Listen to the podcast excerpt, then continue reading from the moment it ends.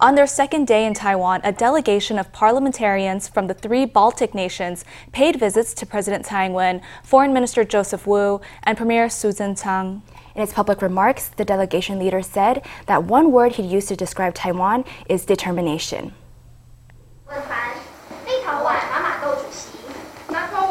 On their second day in Taiwan, parliamentarians from Lithuania, Estonia, and Latvia paid a visit to President Tsai. The president thanked Lithuania for its two-time donation of vaccines during Taiwan's COVID outbreak, a testament to the friendship between Taiwan and Lithuania. This is the first time the parliaments of all three Baltic states have formed a joint delegation to visit Taiwan. Taiwan and the Baltic nations share similar experiences of breaking free from authoritarian rule and fighting for freedom. We understand most profoundly how hard-earned democracy was. The world now faces the expansion of authoritarianism and the threat of disinformation. Taiwan is more than willing to share with our European friends its experience combating disinformation and together safeguard our shared values. Matas Maldeikis, the leader of the delegation, said that Lithuania's policy toward Taiwan enjoys wide support from the Lithuanian public. He said he hoped to see closer exchanges between the two sides. We have lately seen Taiwan and Lithuania engage increasingly closely in many different areas. This month, the Taiwanese representative office in Lithuania officially opened. We expect Lithuania to establish a representative office in Taiwan early next year. We are here to express our solidarity with you. Lithuanian government policy toward Taiwan has a wide support in our society. We hope that soon to be open Lithuanian trade office in Taiwan will help to expand the partnership between Taiwan and Lithuania and contribute to closer relationship with Taiwan and the whole European Union bloc. Afterward, the delegation was welcomed by Foreign Minister Joseph Wu. The two sides exchanged ideas on regional security and expanding relations. In the afternoon, they visited Premier Su Tseng-chang for an exchange of gifts. Maldeikis invited Premier Su to visit his country. We'll be glad to see you visit Lithuania, and before that, we just want to give you an outlook of what will you see when you visit. It's much worse on winter, so don't come on winter, come on summer. And I want to thank Taiwanese people. We really feel that your hearts. One word, what I'm feeling in Taiwan, that would be determination. Determination to go by democracy, human rights, and rule of law. Mr. Chairman, honorable parliamentarians, I'd like to once again express my gratitude to you for advocating for Taiwan internationally through various means and on various occasions. The delegation will attend the 2021 Open Parliament Forum, which kicks off on December 2nd. Also on their itinerary are visits to other government agencies, such as the National Development Council, the Ministry of Economic Affairs, and the Ministry of Science and Technology. They'll be in the country for 8 days in a show of international support for Taiwan. China sent 27 military aircraft into Taiwan's air defense buffer zone on Sunday, the same day a Baltic delegation touched down on the island. For the first time, the PLA deployed a Y-20 aerial refueling aircraft. Taiwan's defense minister said that Chinese military harassment of Taiwan has become routine and that Taiwan had a full grasp of all Chinese missions in its vicinity. Foreign Minister Joseph Wu had a much sharper response, declaring on Twitter that Taiwan will, quote, never, never, never, end quote, bow to Chinese pressure. Forming a heart with two hands, a guest from afar greets the camera. Lawmakers from three Baltic states flew to Taiwan on Sunday, defying Beijing's stiff objections. On the day of their arrival, China sent 27 military aircraft into Taiwan's southwestern air defense buffer zone. Some of the aircraft flew straight to the edge of Taiwan's southeastern airspace before turning back. For the first time, the mission included a Y-20 aerial refueling aircraft. What is the intention here? It is nothing more than to wear us down slowly, to tell us, I have this power. What our military has to show them is, yes, you have power, but I have countermeasures. We conduct exercises which we will use as a reference for future action. Parliamentarians from three Baltic countries are visiting Taiwan. In addition, there is the U.S. Summit for Democracy, which will be held on December 8th and 9th. To make its political position clear, China is using military action to underscore its political stance. The Defense Ministry said it was routine for China to deploy planes to Taiwan's air defense zone. It said it had a full grasp of all of China's missions, including the number and scope of aircraft involved. The ministry said the latest incursion was business as usual. Meanwhile, Foreign Minister Joseph Wu issued a more fiery response. Posting to Twitter, Wu said that China's actions were obviously meant to bring Taiwan to its knees and keep us away from democratic partners, using the word never 3 times. He said that Taiwan would never bow to Chinese pressure. He signed off with his initials, JW. We see that China is still up to its old tricks. It's marshalling all its resources to fuel its aggression, sending more aircraft and more different types of aircraft. It's even deployed an aerial tanker. I think you said it very well. We will never bow to CCP pressure. Here at the Legislative Yuan, may I ask you to reiterate, at a time when like-minded nations the world over are supporting Taiwan in the face of China's brutal aggression, what is the position of the Ministry of Foreign Affairs? We will never bow to the Chinese pressure. Never, never, never. As global tides turn against Beijing, Chinese aggression is driving more democratic allies to Taiwan's side. Taiwan reported 0 local cases and 8 imported cases on Monday, including a double-vaccinated pilot who flew in from Los Angeles. The pilot, who works for China Airlines, tested positive on the last day of his 5-day hotel quarantine. 其实在这个 11月 28号 有出现这个喉咙痒相关的症状。 On November 28th, he developed an itchy throat and related symptoms. He was required to do quarantine for 5 days and self-help management for 9. On day 5 of his quarantine, he was tested. His CT value was 28.5. Say that he flew with crew members A, B, and C on his first trip, and he flew with members D, E, and F on his second. We actually don't know when he became infected with the virus, so shouldn't crew members A, B, C, D, E, and F all be classified as close contacts? So far, only 6 close contacts of the pilot has been identified. The Taoyuan Pilots Union says that contact tracing for his case should not be limited to the last flight he worked. It says the investigation should include a flight he worked between November 17th and 18th, because he may have already been carrying the virus. In related news, Taiwan has added 4 African countries to its list of high-risk nations as a precaution against the Omicron variant. Egypt, Malawi, Mozambique, and Nigeria are joining the list, which now has 10 countries. Arrivals from these countries will need to complete 14 days of quarantine at a centralized facility.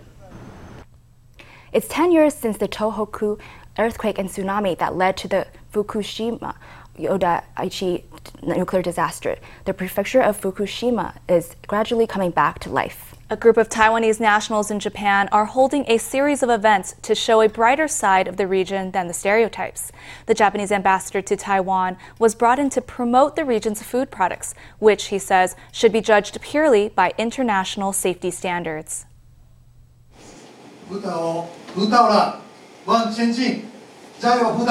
Hang in there, Fukushima, goes the slogan. Japanese and Taiwanese groups invited Ambassador Hiroyasu Izumi to this pop-up Fukushima festival event. 10 years since the Fukushima earthquake and nuclear disaster, Fukushima's recovery is well on its way. Izumi put his personal seal of approval on the prefecture's agricultural produce.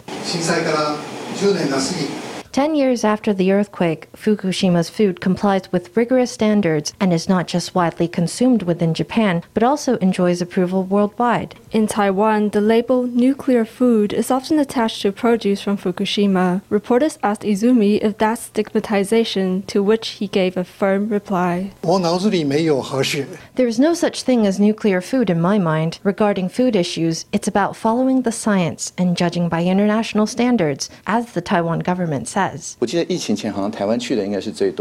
I remember right, before the pandemic, most visitors to Fukushima were from Taiwan, but that got interrupted because of the pandemic. So I think we should still wait for COVID to settle down in both countries, and then people can actually go there to see for themselves. That will be the most useful thing. Minister with our portfolio Audrey Tang made a trip to Tokyo in 2019, where she filmed a video promoting the persimmon harvest of Fukushima and lamenting that it can't be bought in Taiwan. She maintains an interest in the region and wants Taiwanese people to head back to Fukushima when COVID is over.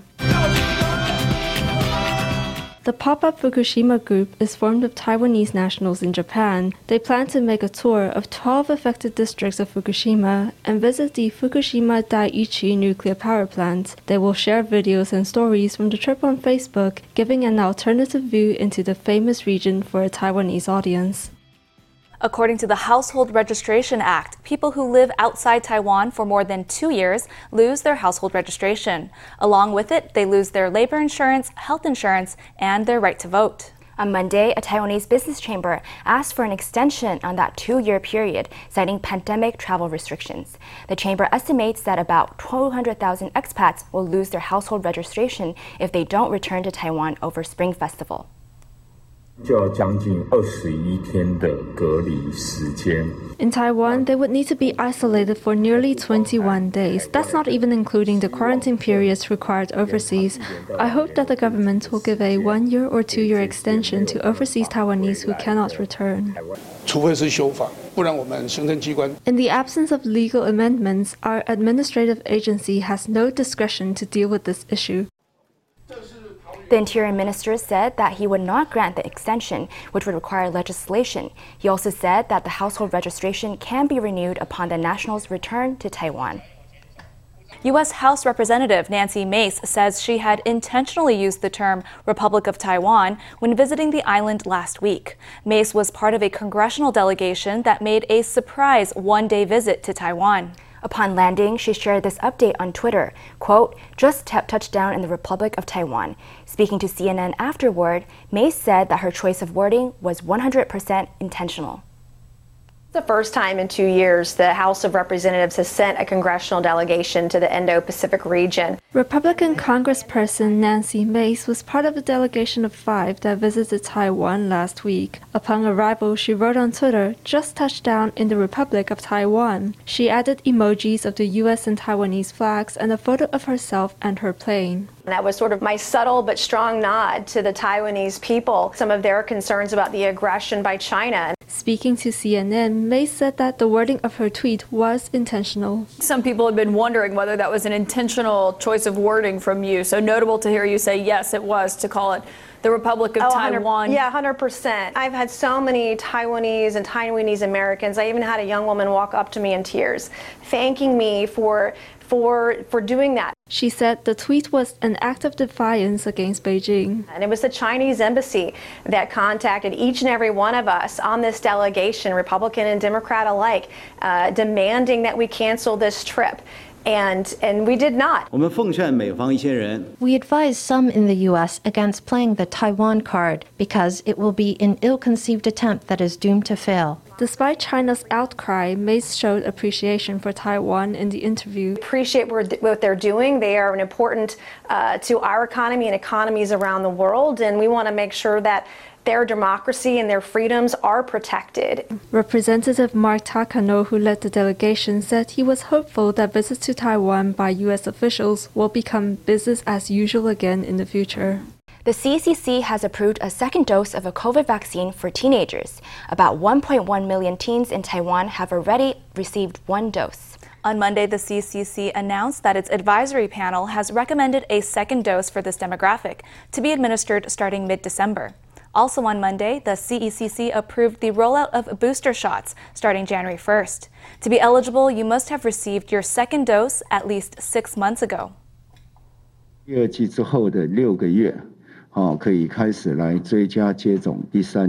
Six months after the second dose, you can get a booster shot. If you want a booster of the same brand, we'll have one of the same brand ready for you. If you want to mix and match, that's okay too. There are no strict rules on which brand to get. The CCC advises booster shots for high-risk personnel in the top 3 priority groups. Boosters are also recommended for adults 65 and older. Adults 18 and older may receive a booster if it's recommended by a medical professional. So far, 77.7% of Taiwan's population has received one dose of a COVID vaccine. The full vaccination rate is now at 54.55%. At Pingdong's Changxing Primary School, as many as 30% of the children are raised by their grandparents. Among them, about 80% are from low or middle to low income households. Although these children tend to have less educational support, they're getting a boost from a government-led program. Through a digital self-guided learning program, children use tablets to brush up on their lessons during recess and after school. The program has made learning much more fun, and it's helping to close the disadvantage gap.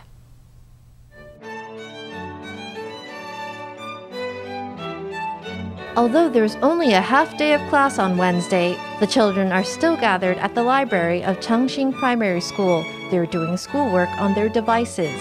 If you access the adaptive learning website using a tablet, just select My Tasks and then click Practice Questions or Watch Videos. The videos themselves have practice questions, which makes it all the more convenient. By doing my homework in this way, I am able to get some extra knowledge. Because tablets are so convenient to use afterward during recess, you can go directly to the adaptive learning website and take a quiz to see if you learned what the teacher taught. During noon recess, children can use tablets to brush up on their lessons in a program known as the Little Bee Project. After school, they can take the tablets home for their studies in what's known as the Firefly Project. Changxing Primary School lends out tablets in a smooth, streamlined process to maximize their effectiveness. We have discussions with each other. I feel that this has actually enhanced our parent-child relationship. Changxing has insisted on promoting digital learning. The main reason is that we're anxious over having teachers use the knowledge they learned in the past to teach today's children, to prepare them for the society of the future. We very much hope that through digital learning and through devices, we can connect our children with the world. At Changxing Primary School, as many as 30% of the students are raised by their grandparents. About 80 of them are also from low or middle to low income households. Through adaptive digital learning, the school is closing the gap between disadvantaged pupils and their peers. It's also expanding the time that students can devote to education and helping to stimulate each child's learning potential.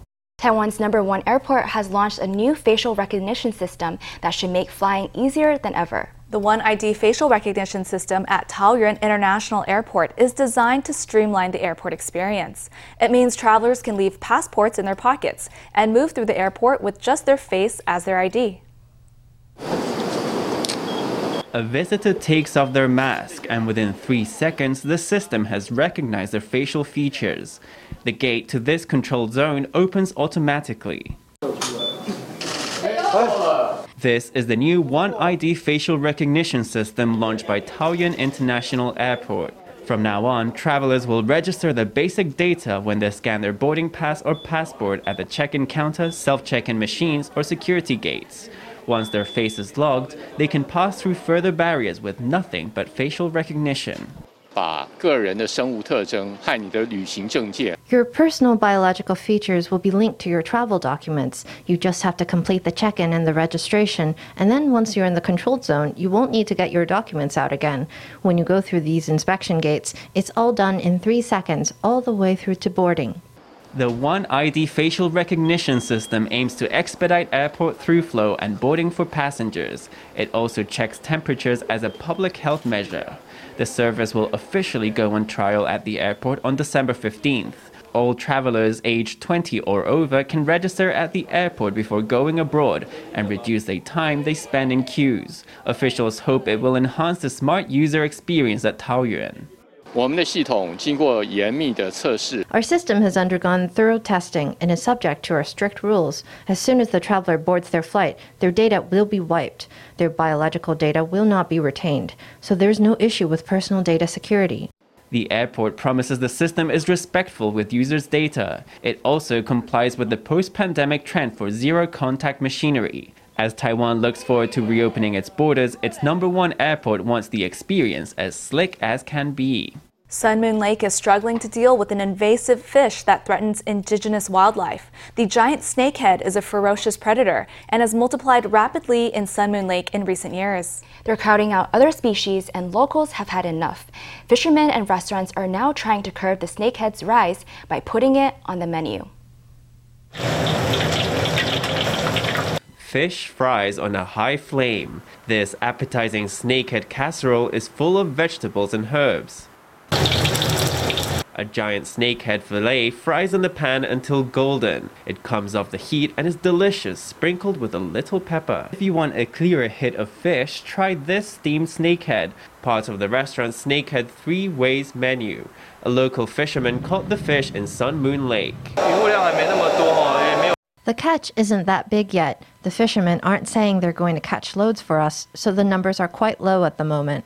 It's not very fixed, and it might not be here every time you come. All the locals know the snakehead is a menace to Sun Moon Lake's ecology. Every fish that is caught is a relief for other creatures in the lake. The giant snakehead is profoundly destructive to the ecology of Sun Moon Lake and the local ecology in general. Locally, we're calling on folk to catch them. It would be great if we could wipe them out to a large extent. That would be killing two birds with one stone. The local government enacts some policies to try and keep the snakehead in check, but to little avail. It's very successful at reproducing in Sun Moon Lake, where it has almost no predators. The only animal that can threaten a snakehead is a human. If you're visiting this scenic area anytime soon, why not do your bit by ordering a plate of snakehead from the menu?